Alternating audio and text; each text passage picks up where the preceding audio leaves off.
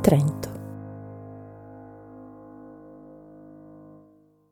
A me sembra che l'arte di oggi sia tanto concettuale, non è più legata a canoni estetici particolari, ma piuttosto a simboli, metafore, che la rendono spesso incomprensibile ai non iniziati. Cioè hai bisogno di sapere, di conoscere da dove viene, di conoscere l'artista, hai bisogno di un sacco di informazioni per poterla apprezzare. Prendi per esempio quello che con tre bottiglie di plastica e un ananas attaccato con del fil di ferro poi espone in mostre anche prestigiose. Non so, forse, forse è un modo per mascherare la mancanza di mezzi tecnici.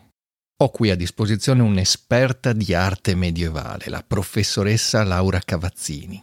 Rivolgo a lei quindi la domanda. Allora, gli artisti di oggi sono meno bravi di quelli del Medioevo? Ehm, ehm, eh, eh, eh, mi, mi, fai una, una domanda una, una, una, domanda provocatoria e non risponderò, ma posso dire questo. Eh, no, anche gli, artisti, anche gli artisti contemporanei, anche gli artisti, come dire, attivi in questo momento possono essere molto sofisticati. Sì, sì, sofisticati, certo. Quindi le frontiere dell'arte non sono morte. Ma no, no, no, no, assolutamente, assolutamente. Le frontiere dell'arte sono vivissime e anzi, così sono in ebollizione. E quell'opera di plastica con l'ananas? probabilmente tra 300 anni ce lo saremo dimenticato e quindi credo che il tema sia semplicemente questo, il filtro della storia. Professoressa Laura Cavazzini. Come stai? Benissimo. Ci diamo del tu? Ma certo. Tu sei una professoressa di lettere e filosofia all'Università di Trento. Io insegno la storia dell'arte e in particolare la storia dell'arte medievale. E so che lo fai con una motivazione anche, direi, civile. Mi sforzo di raccontarla uh, in modo che possa essere uno strumento anche per, per, capire il presente, insomma, non soltanto con una visione retrospettiva, ma appunto un modo per, per capire anche l'attualità, un po' anche noi stessi. Che mi sembra un ottimo motivo per raccontare il passato, per capire il presente e magari anche un po' il futuro. So che ti concentri soprattutto sulla scultura, è strano perché quando uno pensa all'arte medievale, almeno quando ci penso io, eh, viene sempre in mente la pittura. Tutti se la dimenticano eh, facilmente, la scultura è più difficile la scultura da guardare perché perché, mm, perché la, la, tridimensionalità implicita uh, in una scultura è difficile da riprodurre, quindi le riproduzioni sui libri, le illustrazioni dei libri sono molto più semplici in relazione alla pittura che non in relazione alla scultura. Fotografare la scultura è um, un'impresa molto più complessa che non fotografare la pittura. È difficile interpretare l'arte di mille anni fa. Ma anche solo cento anni fa. Senti, ma che tipo di arte c'è rimasta dal Medioevo? Confrontarsi con, eh, con la storia dell'arte del Medioevo significa confrontarsi soprattutto con immagini di soggetto religioso non perché nel Medioevo non siano state prodotte figurazioni anche di soggetto non religioso, profano, è che le immagini di soggetto profano o di soggetto politico sono state più soggette, scusa il gioco di, di parole, a una, a una, forma di censura o di sostituzione nel tempo, no? nel momento in cui trasmetti con un'immagine un soggetto politico, se quella realtà politica si trasforma, insomma, e, e viene sostituita, è facile che quell'immagine venga censurata. Come i busti di Mussolini oggi. Esatto, esattissimamente così. Quindi chi studia il Medioevo si confronta soprattutto con uh, immagini di soggetto religioso che la storia ha finito per preservare meglio, almeno in certi contesti, perché naturalmente anche un'immagine religiosa può essere oggetto di censura, eh? Non, eh, e, così è stato.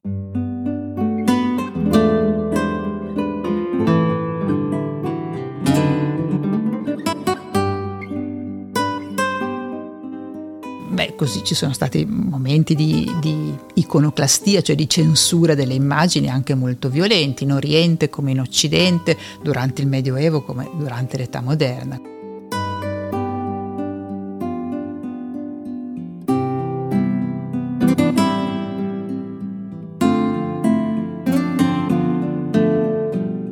Eh, allora capisco un po' meglio perché sia difficile a volte interpretare certe immagini, soprattutto di carattere religioso. Anche solo interpretare delle immagini sacre che magari avevano un senso una volta e adesso non ce l'hanno più. Penso anche a quegli studenti che vengono da culture diverse, i cinesi per esempio. Cioè chi non ha avuto un'educazione cattolica può avere delle difficoltà a capire immagini che fanno riferimento ai testi sacri della religione cattolica. E immagino che per te sia anche un po' strano, forse anche un po' imbarazzante, presentare delle immagini di soggetto religioso che hanno bisogno di spiegazioni. Spiegazioni che io do volentieri. Io mi sono fatta una, un'attrezzatura molto notevole, insomma, occupandomi di arte medievale. Quindi sono disposta a trasmetterla agli studenti, ma c'è sempre l'equivoco che possa sembrare catechismo quello che io porgo come una logica spiegazione. Beh sì, ma in realtà stai svolgendo il tuo ruolo di professoressa che studia arte medievale. Se alla fine rimangono soprattutto riferimenti religiosi, cosa puoi farci tu? Sei ben distante dal fare catechismo. Ma a volte ti capita di autocensurarti, diciamo per quieto vivere? No, no, io non mi censuro, io mi sento sempre, come dire, a posto con la coscienza perché sono informazioni che io do dal punto di vista scientifico, insomma. E quando parli dell'Immacolata Concezione? Io lì delle volte getto la spugna, la salto, l'Immacolata Concezione. Per fortuna non è un'iconografia medievale, è un'iconografia che si afferma a partire da un certo punto del 400, si sviluppa nel 500, quindi non mi può non toccarmi, diciamo. Oppure lo Spirito Santo. Eh, non parliamo dello Spirito Santo. come, come fai a spiegarlo? Eh, non lo so, è per quello che te lo sto chiedendo. Eh... Beh, si glissa, diciamo. È la Trinità. E a questo punto glissiamo anche noi, altrimenti ci mettiamo nei guai. Sì, sì, sì. Sì, sì, sì, sì, è meglio, ecco. E se dico delle cose che invece mi rendo conto che sono da censurare, te lo dico e tu, e tu le censuri. Ah, sicuramente.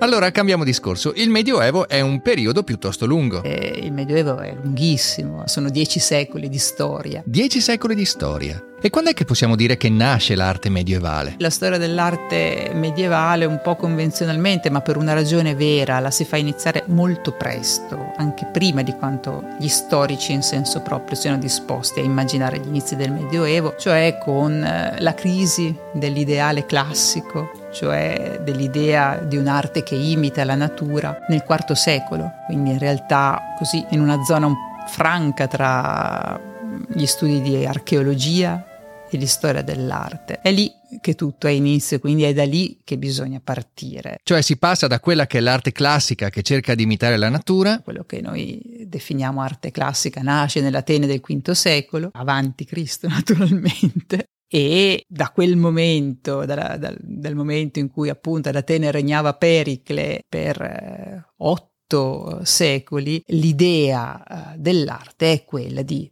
imitare la natura con mille declinazioni possibili, ma insomma, quello è. Nella Roma del IV secolo dopo Cristo, quell'ideale si entra in crisi.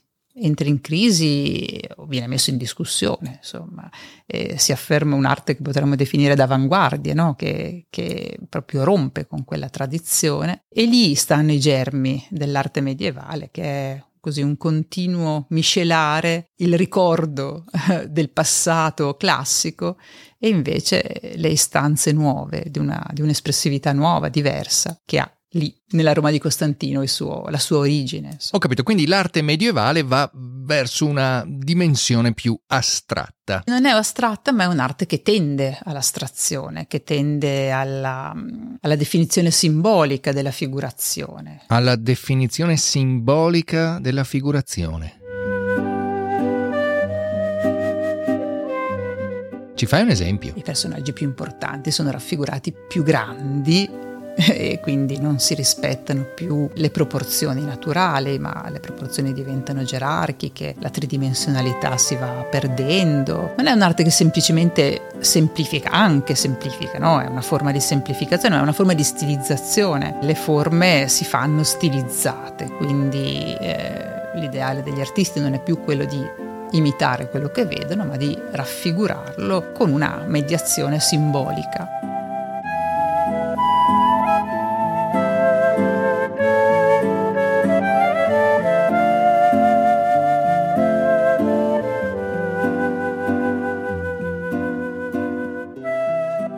Ho in mente quelle immagini bidimensionali piatte per gli standard di oggi, un'arte che oggi ci sembra veramente distante. Un'arte che è anche un po' difficile da definire, da definire e da digerire nella realtà di oggi, in cui siamo così molto abituati a confrontarci con eh, una figurazione che riproduce la realtà, magari la enfatizza, magari la condiziona, ma tende a riprodurla. Di cosa ti stai occupando adesso? Adesso beh, mi sto occupando di due, di due diciamo, orizzonti. Uno è quello della fortuna mm, dell'arte medievale in età post-medievale, cioè come eh, le opere d'arte medievali si trasmettono ai secoli successivi, come vengono preservate, se vengono preservate, reimpiegate, riutilizzate, in particolare come le sculture medievali vengono riutilizzate nei secoli successivi. Quindi il destino, se vogliamo, delle opere medievali oggi.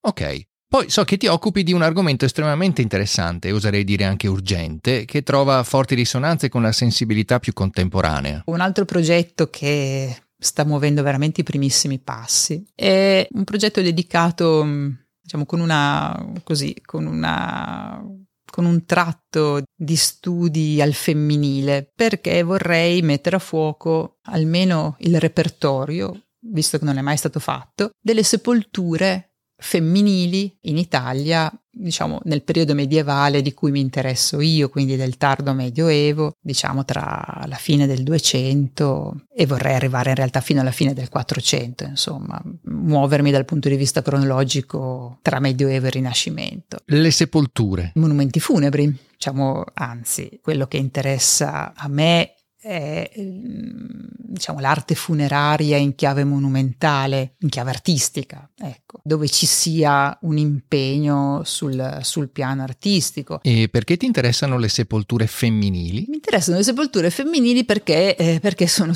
sono, meno, sono meno studiate di quelle maschili e perché non è mai stato nemmeno così eh, definito il repertorio, non esiste un, un elenco, diciamo, che credo sia la, la, base di partenza necessaria per poi cominciare a ragionare sulle modalità, le intenzioni, il tipo di, di, di scelta che si fa in relazione alle sepolture specificamente femminili.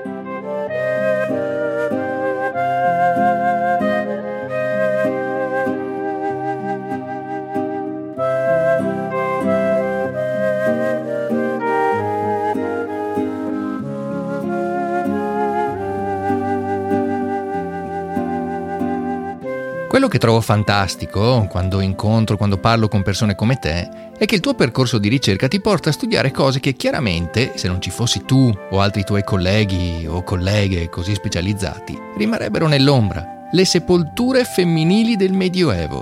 Per me è bellissimo quello che fai.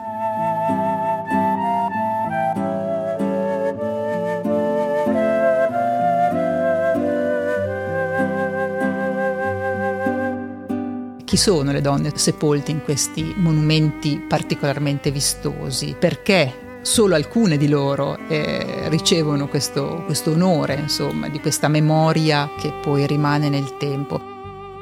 Senti Laura, tu sei un'esperta di scultura medievale. Allora io ho una domanda per te. Chi è il tuo scultore medievale preferito? Ah, che domanda difficile. Mm, eh, io sono golosissima, per cui ce ne sono tante che mi piacciono moltissimo. Eh, ma mm, allora mi permetto di andare sul, sul, personale e non sui valori universali, ma io potrei dirti che mm, non so, lo scultore più bello di tutti i tempi è Donatello, l'ho, l'ho anche molto studiato, lo conosco molto bene. Ma è Medioevo Donatello? No, no, Donatello è proprio Rinascimento. Quindi non è eh, lo scultore medievale preferito, è lo scultore rinascimentale preferito? Ha vissuto tantissimo, Donatello ha avuto una vita lunghissima e quindi prima di diventare il campione del Rinascimento è stato un artista medievale. Ho capito, quindi lui nasce nel Medioevo ma muore nel Rinascimento.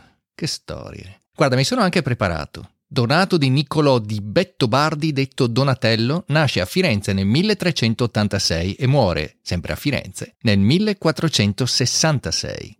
80 anni. Donatello mi piace moltissimo perché, perché è, un, è un artista difficile da capire, da mettere a fuoco e da riconoscere. Donatello è sempre diverso da se stesso. Lo storico dell'arte, specialmente lo storico dell'arte che ha una formazione come la mia, che quindi si confronta in modo privilegiato, in modo diretto con le opere, con gli aspetti materiali, ma anche con gli aspetti formali e quindi considera una virtù quella di riconoscere il linguaggio dei singoli artisti. Ci esercitiamo a riconoscere il linguaggio dei singoli artisti, no? per poter dire di fronte, nel mio caso, a una scultura, l'avrà scolpita questo artista e non quell'altro, perché riconosco la sua maniera, riconosco il suo linguaggio. Ecco, Donatello è una sfida per uno storico dell'arte perché è difficile da riconoscere, perché è così vulcanico, è così inventivo, ha una, una forza creativa così eh, spumeggiante che da un'opera all'altra cambia faccia e quindi ci si mette molto per conoscerlo e moltissimo per riconoscerlo. Ho capito, Donatello è un artista vero che sfugge alle semplici definizioni e questo lo rende interessante, affascinante e uno può anche innamorarsi proprio di questa complessità. Questo mi porta ad un argomento che per me è molto importante e so che lo è anche per te, che fra le altre cose sei anche delegata del direttore all'orientamento degli studenti. Cioè, perché un giovane di oggi dovrebbe dedicare il suo tempo a studiare lettere e filosofia e arte medievale? Qui, secondo me, hanno la possibilità di trovare gli strumenti per tenere alta l'attenzione critica, no? Anche per semplicemente per decifrare il mondo in cui viviamo. L'università è un luogo speciale, è un percorso che dura solo pochi anni ma che ti lascia dentro un segno per sempre. Arrivano qui a 19 anni, sono, sono piccoli, no? E quindi questi, gli anni che passano dentro una, un'università sono anni fondamentali per la formazione, sono anni di rimenti eh, che, che segnano molto anche il futuro, la prospettiva del futuro. Eh già, Senti, ma le università più antiche, penso a Bologna prima di tutto, che se non sbaglio è, è, stata fondata nel 1088, e poi Padova, Napoli e Siena, che risalgono al XIII secolo e quindi anche loro in periodo medievale. Ma ti sei mai chiesta come fossero gli studenti di quell'epoca? Ma alla fine, io me li immagino, eh, gli studenti dell'Università di Bologna ai tempi di Dante come quelli dell'Università di Bologna al giorno d'oggi o come quelli dell'Università di Trento, cioè ci saranno stati gli scapestrati, ci saranno stati i secchioni, ci saranno stati i meditabondi, i distratti. Eh sì, perché poi i giovani di tutte le epoche, di tutti i tempi sono, sono sempre gli stessi, ma noi abbiamo delle prove di questo.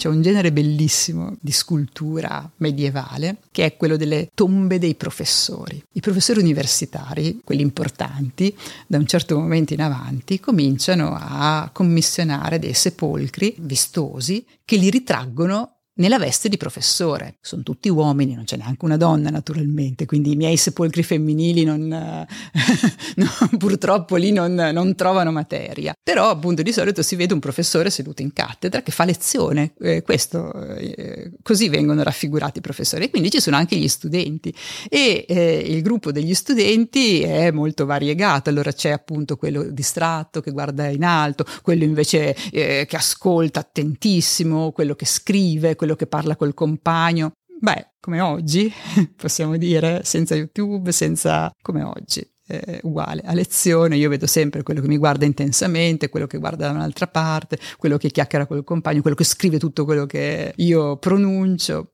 Mm, non è cambiato molto.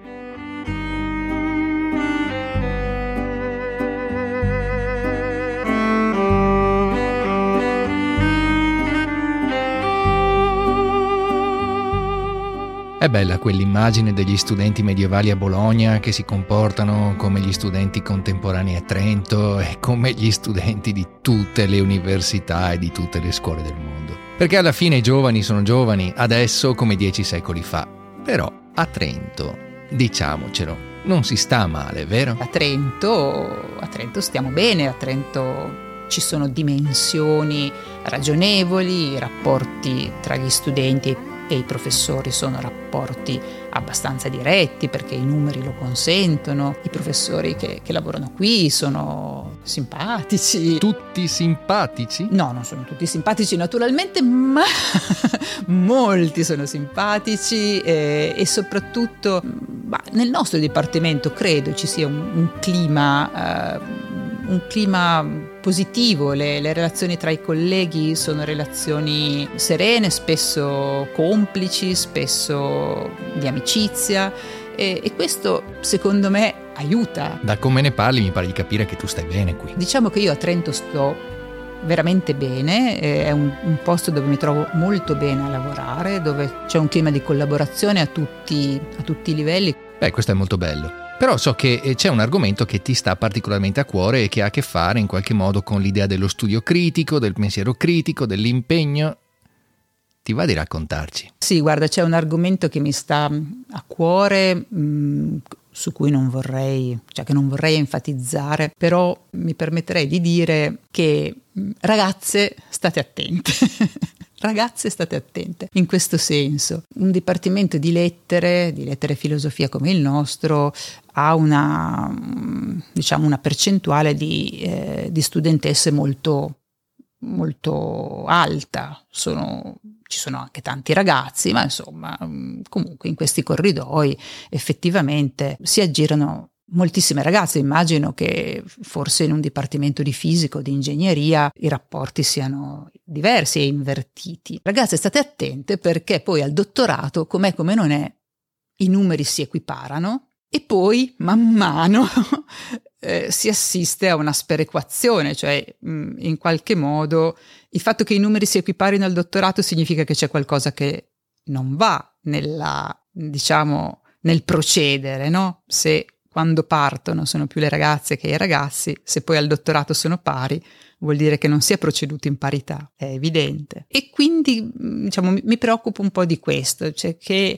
le, le studentesse, le ragazze che si iscrivono a lettere non siano abbastanza agguerrite per mantenere quella posizione che hanno in partenza. E si perdono, ci sono dei meccanismi un po' automatici che poi, come dire, fanno sì che i pochi ragazzi che si iscrivono qui sono molto motivati proprio perché non è ovvio per un ragazzo iscriversi a lettere, quindi sono più tenaci, non so esattamente cosa succede, però è una, una situazione che registro da tempo, non ho delle vere statistiche, però le statistiche esistono, non le faccio io, ma c'è chi le fa, che restituisce numeri che come ragazza mi lasciano un po' perplessa e non so esattamente che cosa succede, però vorrei che le studentesse che si scrivono a lettere ci riflettessero. Stai dicendo che in qualche modo, per qualche motivo, forse ci sono delle preferenze nei confronti degli studenti maschi? No, sinceramente non credo. Non credo perché conosco ormai abbastanza le dinamiche di questo dipartimento e anzi lo escludo.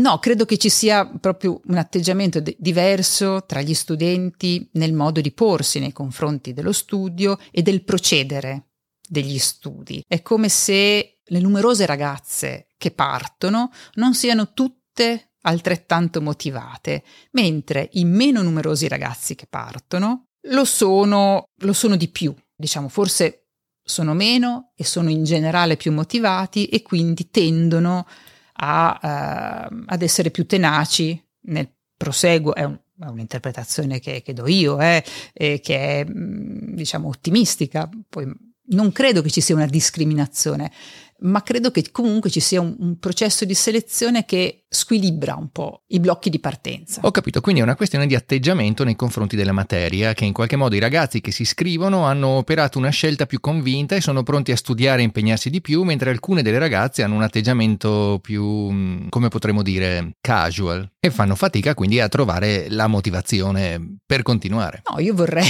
che le ragazze che si iscrivono qui trovassero qui la motivazione per eh, per, eh, diciamo, per portare avanti questo percorso di studi come secondo me va portato avanti, cioè con convinzione, con impegno, con, eh, con determinazione. Appunto, è un, è un dipartimento, quello di lettere di filosofia, dove eh, davvero eh, si può crescere molto e dove però bisogna anche aver voglia di impegnarsi.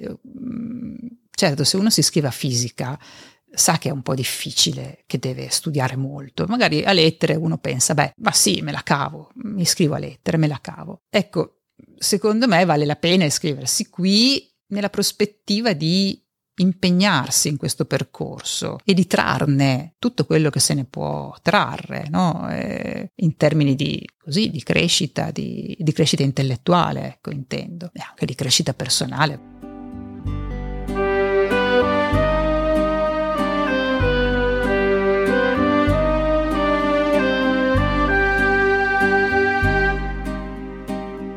Speriamo che questo tuo appello venga ascoltato, anche perché, come dici tu, l'università è un luogo speciale che permette di crescere e di sviluppare strumenti di analisi critica della realtà, ma bisogna predisporsi per farlo e tutti gli studenti e le studentesse dovrebbero apprezzare la loro situazione privilegiata e farne l'uso migliore possibile. Senti, stiamo chiudendo. Torniamo alla questione dell'Immacolata Concezione. Fai finta che io sia un tuo studente perché proprio non capisco. Ehm, eh, beh, pure, eh, mi, Tutto bene? Mi fai una, una domanda, una, una, una, domanda provocatoria e non risponderò. Ah, peccato perché... Senti, e, e se spengo? No, dai, eh, sì, sì, benissimo, tu... Adesso hai spento. No. Spegni. Ok. Spegni.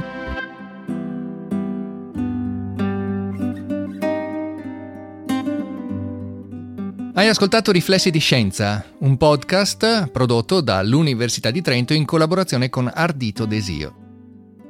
Le musiche sono originali, composte ed eseguite proprio per noi da Stefano Oss.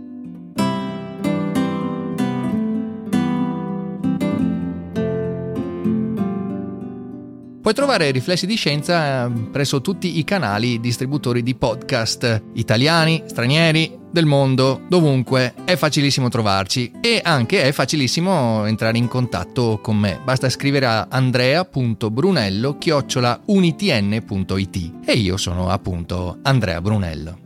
Ciao ciao!